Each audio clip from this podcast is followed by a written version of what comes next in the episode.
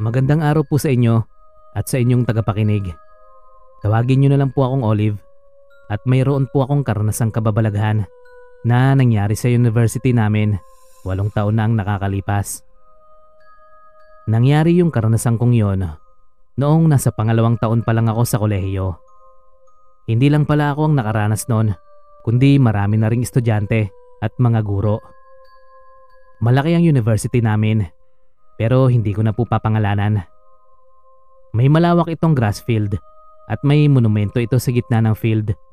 Pinapalibutan ng university namin ng maraming puno. May limang gusali ito na may tigdadalawang palapag.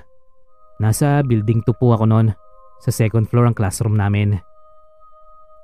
Dito sa gusaling ito ay may balita noon na isang estudyanteng sinapian daw at nagpatihulog mula sa pangalawang palapag. At simula daw noon ay madalas nang may nagpapakita dito. Bago ko pa nalaman ang kwento tungkol dito ay naranasan ko munang pakitaan ito.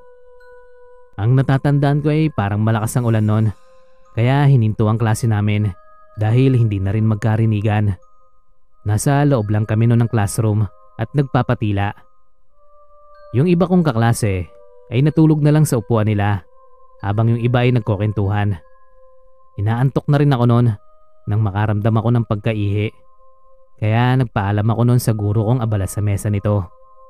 Walang sumama noon sa akin dahil tinatamad din yung mga kaibigan kong halos naiidlip na. Mag-isa lang ako nung naglalakad sa hallway. Wala kaming mga CR noon sa bawat classroom. Kaya kailangan pa naming lumabas at pumunta sa may bandang dulo ng building. Kaliwang bahagi. Andon kasi ang CR ng mga girls. Mayroon itong anim na cubicle. Dalawa doon ay para sa private matter. Alam nyo na, pag magje-jebs. At yung apat naman ay urinal toilet. Habang naglalakad ako noon sa hallway, ay may bigla na lang sumulpot na isang babae. Nagtatatakbo itong patungong CR. Sa isip ko pa noon ay baka jibs na jibs na ito. Natatawa pa ako nung pumasok at agad napatingin sa dalawang cubicle sa dulo. Bukas naman pareho dahil naka-green ang lock nito. Green and red indicator kasi ang lock nito kaya malalaman mo agad kung may tao sa loob kahit nakasara ang pinto. Nagsalamin muna ako noon. Nawala na sa isip ko yung babae dahil baka umihi lang ito at nasa loob ng isa sa apat na urinal cubicle. Pero napansin ko mula sa refleksyon ng salamin na bukas din ang apat pang cubicle. Kaya nagtaka na ako noon kung saan napunta yung babae Sigurado kasi akong sa CR siya pumasok noon. Hindi ko na yun pinagtuunan ng pansin at umihi na ako sa pangatlong cubicle. Doon kasi ang paborito kong spot dahil hindi na ito gaanong kita mula sa salamin. Narinig kong may nag-flash sa katabi kong cubicle na nasa ikaapat. Wala naman akong nakitang may pumasok kaya nakaramdam na ako ng kabanon. Nagmamadali na akong lumabas ng cubicle. Nang tingnan ko ay nakabukas naman ng pang-apat at wala namang taong lumabas mula dito. Pero nag-flash ang inodoro.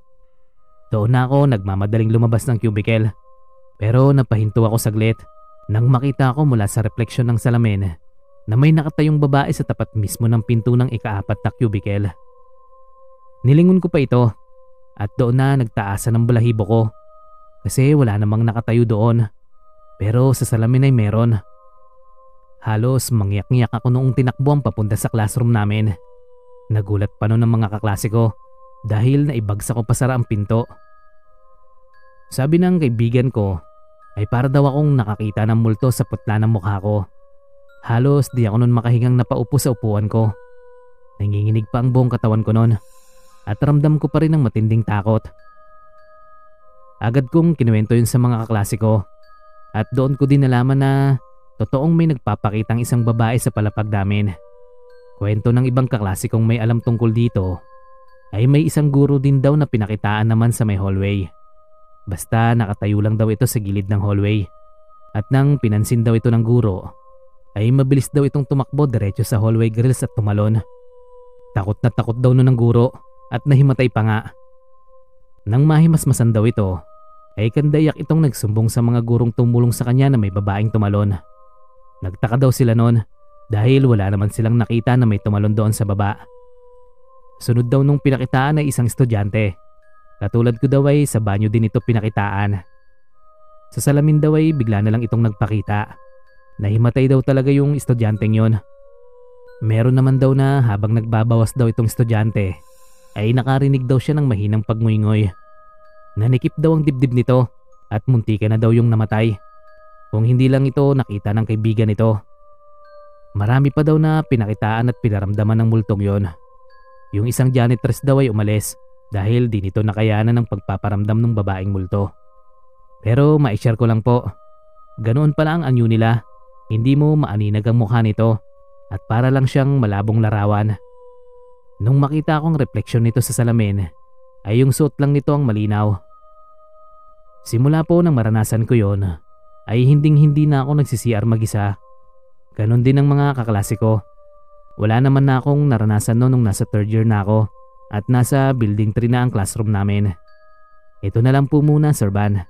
May isi-share po ako na naranasan ko naman sa office na pinagtatrabahuan ko. One of these days. Sana maibahagi niyo po ito sa channel niyo. Aabangan ko po. Maraming salamat.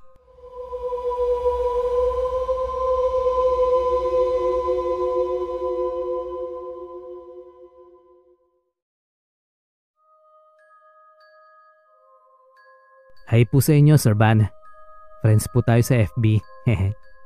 Pero hindi ko po tunay na pangalan ang gagamitin ko.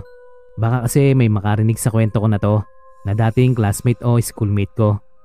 Tawagin nyo na lang po akong Amira. Nasa first year college po ako sa isang university nang mangyari sa akin tong nakakakilabot kong karanasan.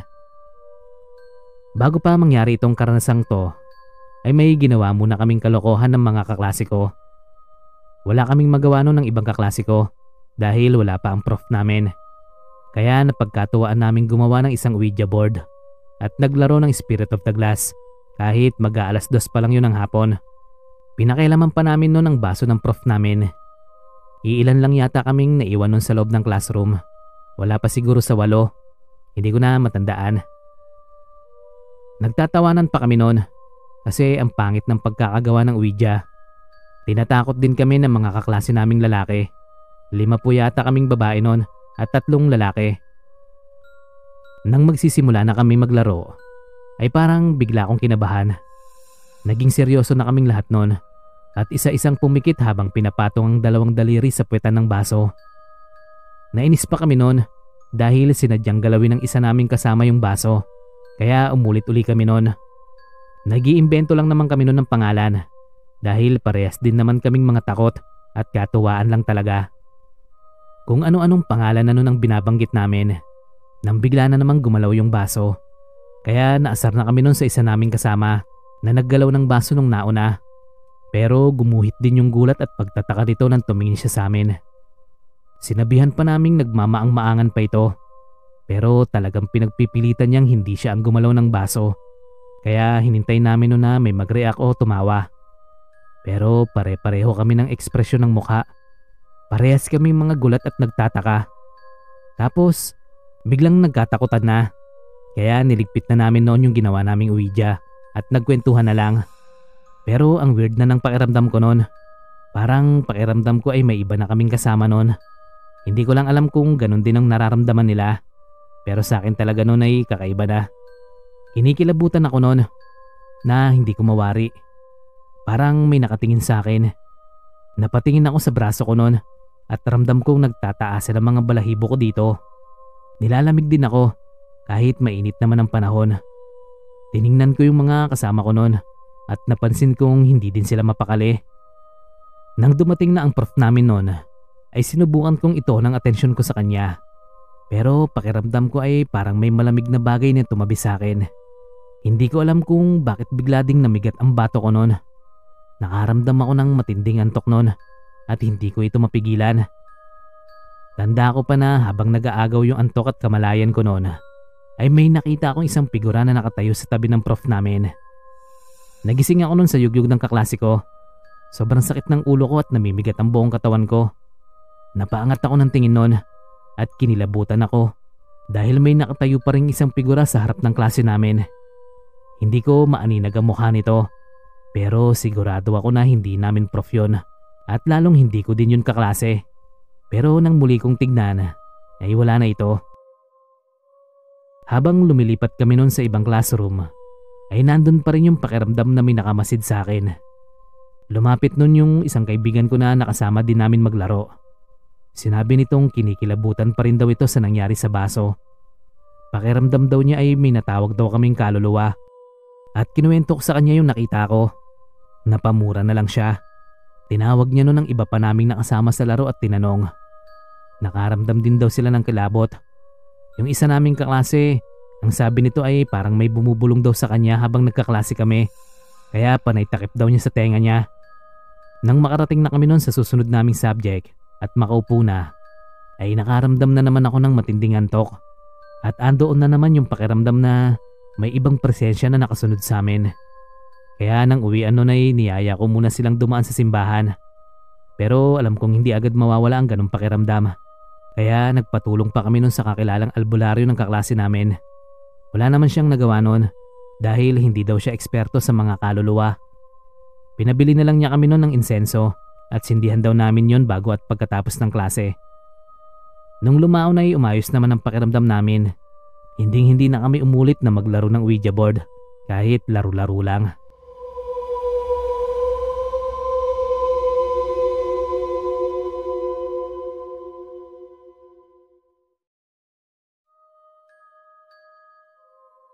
Magandang araw sa inyo, Sir Van. Ako po si Louie, short for Luella. Mayroon po akong nakakatakot na karanasan nung nag-aaral ako sa kolehiyo. Hanggang ngayon ay hindi ko pa rin lubos maisip na naranasan ko ang bagay na yon. Matalas po ang pakiramdam ko pagdating sa mga paranormal. Hindi ko na maalala kung paanong nagsimula ang pagiging sensitibo ko sa mga ganitong bagay. Basta ang alam ko, Nasa high school pa lang ako noon ay nakakaramdam na ako ng kakaiba. Lalo na at may parte doon sa paaralan namin na haunted. Hanggang sa matuklasan ko na rin na nakakakita na rin ako. At yun ang mas nakakatakot na parte ng kakayahan ko. Isa itong karanasan ko sa university sa hindi ko makakalimutang nangyari sa buhay na may third eye ako.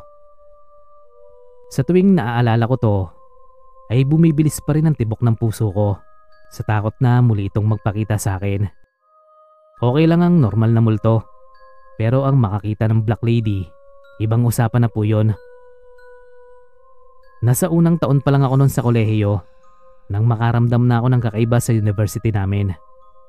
Hindi naman nakakatakot ang itsura nito dahil bukod sa marami ang estudyante dito ay hindi naman lumang universidad. Hindi ko na po sasabihin kung saan ito isa sa mga universidad sa Region 6 at medyo kilala ito dahil sa madalas itong manalo sa mga regional met at cultural contest. Hindi ko pa po gaanong kabisado ang pasikot-sikot dito kaya nung unang araw ko ay inikot ko muna ito para maging pamilyar ako sa mga silid at para na rin madali na lang sa akin ang mahanap ang mga subject classroom ko. Halos nalibot ko na ang unang buong building at wala naman akong naramdamang kakaiba. Pero hindi ko po alam kung bakit ng pagdaan ko noon sa may clinic ay bigla akong nangilabot. Napaisip pa ako noon dahil pakiramdam ko ay may nakatingin din sa akin ng papadaan ako. Nakasarado yung pinto pero salamin ng bandang taas nito kung saan makikita mo ang loob ng silid. Biglang parang nanlaki ang ulo ko noon. Nang pagsilip ko ay makita ko ang babaeng nakasuot ng itim na bestida at nanlilisik ang mga mata nitong nakatingin din sa akin pabalik. Agad ako nung naglakad palayo. Ang lakas ng kabog ng dibdib ko noon. Pero halos ayaw pa mag-sink in noon sa utak ko kung ano yung nakita ko. Parang normal lang naman kasi itong tao. Pero ang pinagtataka ko ay kung bakit parang galit itong nakatingin sa akin. Hindi ko alam kung anong pumasok sa isip ko noon at binalikan ko pa ang klinik. Siguro ay parang gusto kong makasigurong tao nga ang nakita ko at hindi multo. Muli ay iginala ko ang tingin ko doon sa loob wala na kasi yung babae, kaya baka kako nandun lang ito sa sulok. Nagulat pa ako nang may magsalita nun sa likuran ko. Tinanong ako kung anong kailangan ko. Hula ko ay school nurse yon dahil sa uniform nito. Nagtaka pa ako noon dahil may dala itong susi at bubuksan pa lang nito ang pinto ng klinik. Nasabi ko na paanong nakasara ang pinto nito eh may tao naman ka ako sa loob. Natakot nun ng nurse Wala daw tao sa loob dahil kakarating lang daw niya at siya lang naman daw ang may hawak ng susi ng silid na yon. Doon na ako lalong kinilabutan. Binanggit ko sa kanya yung nakita kong babaeng nakaitim na nakatayo sa harapan ng pinto. Madalas daw yun ang sinasabi sa kanya ng mga bago lang sa universidad. Hindi na daw bago sa kanya ang senaryo na yon na may pinapakitaan itong babaeng nakaitim na bagong estudyante. Pero kinikilabutan pa rin daw siya, lalo na at madalas lang daw siyang mag-isa sa loob ng klinik. Huwag ko na lang daw pansinin ang nakikita ko.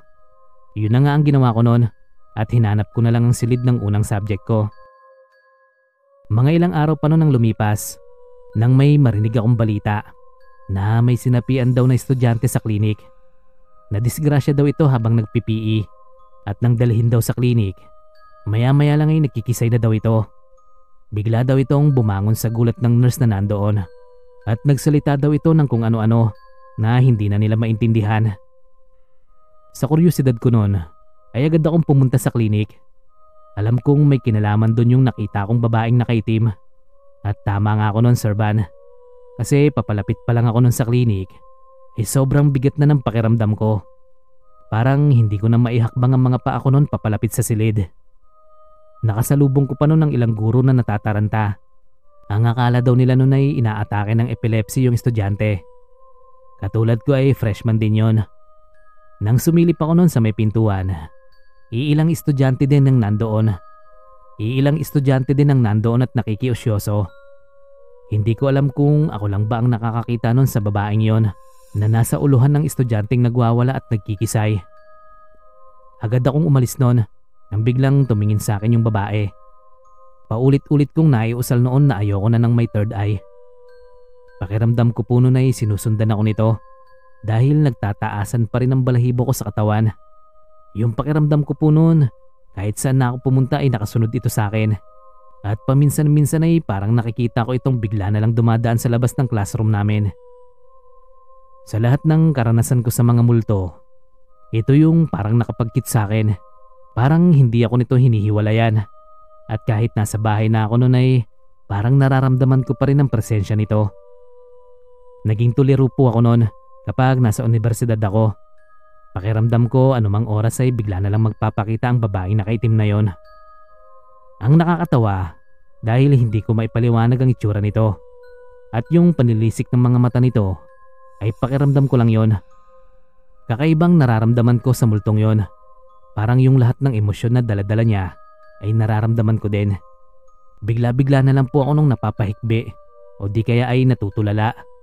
Tapos mapapansin na lang ng mga kaklase ko na umiiyak na ako. Naikwento ko ito sa mga magulang ko at natakot sila. Lumipat po ako ng ibang universidad noon ng sumunod na semester. Lalo na at nalaman din ng mga magulang ko na may sinapian na doon sa lugar na una kong nakitaan ng Black Lady. Sa ibang universidad ay medyo naging maayos naman ang pamamalagi ko. Hindi na kasing bigat sa dati kong universidad na pinasukan. Nakakakita pa rin naman ako pero saglit lang at nawawala rin agad.